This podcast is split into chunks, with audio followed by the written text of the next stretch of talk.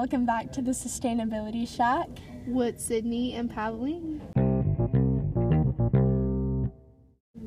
Today, we will be addressing sustainability in the toy industry and discussing the effects the materials used in toys have on the environment. As environmental sustainability, the preservation of resources for future generations continues to become an increasingly more popular topic of discussion. The concern has also reached the toy industry as the production of toys has also raised concerns because of the potential threat that cheap common materials impose on the environment. So, Pav, what do you think about this? Well, yeah, I was reading this article from healthguidance.org, and the author, Josh Laddick, was talking about how plastic toys contain harmful chemicals like formaldehyde and lead. What? In kids' toys? Yeah, he presented other alternatives for the materials that toys are made out of, such as cornstarch based soft plastic, organic cotton, and bamboo, and these materials don't affect the environment in any negative way, while also being safe for the children to play with.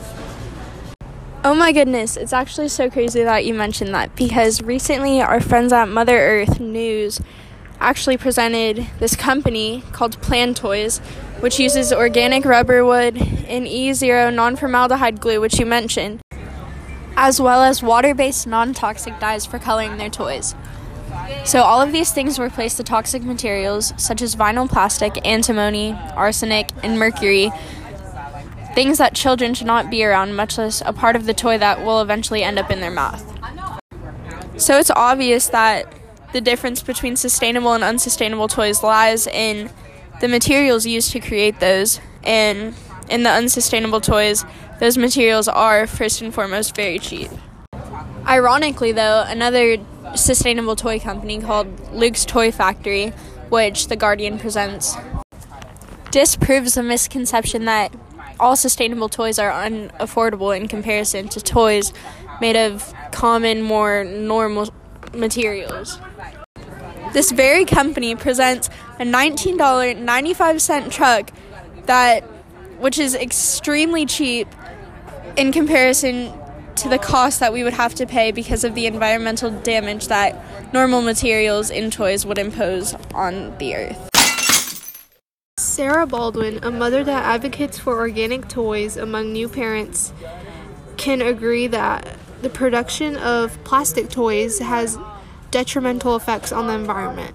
While the toxins present in the toys are dangerous for children, the production of them also impacts the ecosystem negatively. Sustainable handmade toys have many benefits.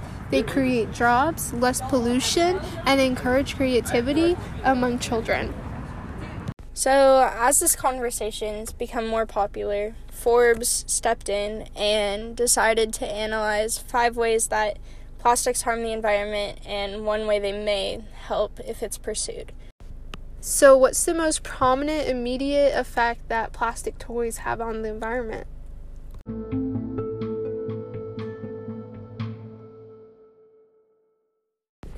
So, the devastating thing that Forbes found was that there's floating plastic all over the oceans, forming massive garbage patches thousands of kilometers away from land. And this plastic is found in the guts of more than 90% of the world's seabirds, in the stomachs of more than half of the world's sea turtles, and choking the lives out of whales. However, it's imperative to realize that plastics themselves are not inherently evil. They make life better and easier and have great potential for another huge topic, which is climate change and global warming. And it's been recently studied that plastics can help aid in protecting Earth from the effects of climate change. Really? How is that even possible? Yeah, so by permanently removing a portion of carbon dioxide or methane gas from the atmosphere, by separating those gases into plastics, this seemingly miraculous practice effectively prevents these gases from causing further damage to the climate.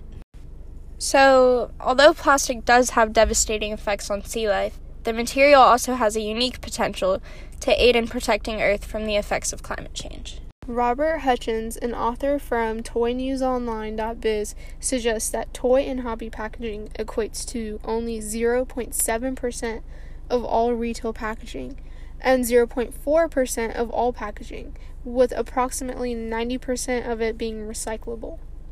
So basically, what Hutchins is implying is that the toy industry and their worries about sustainability are essentially insignificant in the grand scheme of things because of the minute percentage of toy packaging evident in plastic waste, which I think is absolutely absurd.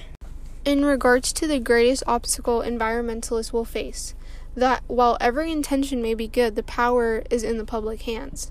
I personally think that every small step is to somehow benefit the earth, whether it's picking up trash off the floor or just recycling your water bottle. I feel like making toys organic is a way of like encouraging the younger generation to be more environmentally aware.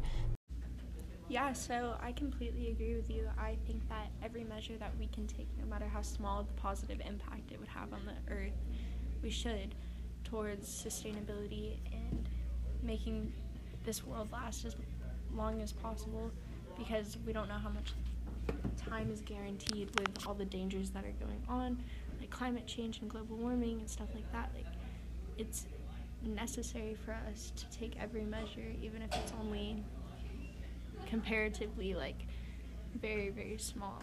If we can do anything to help, even in the smallest way, we need to.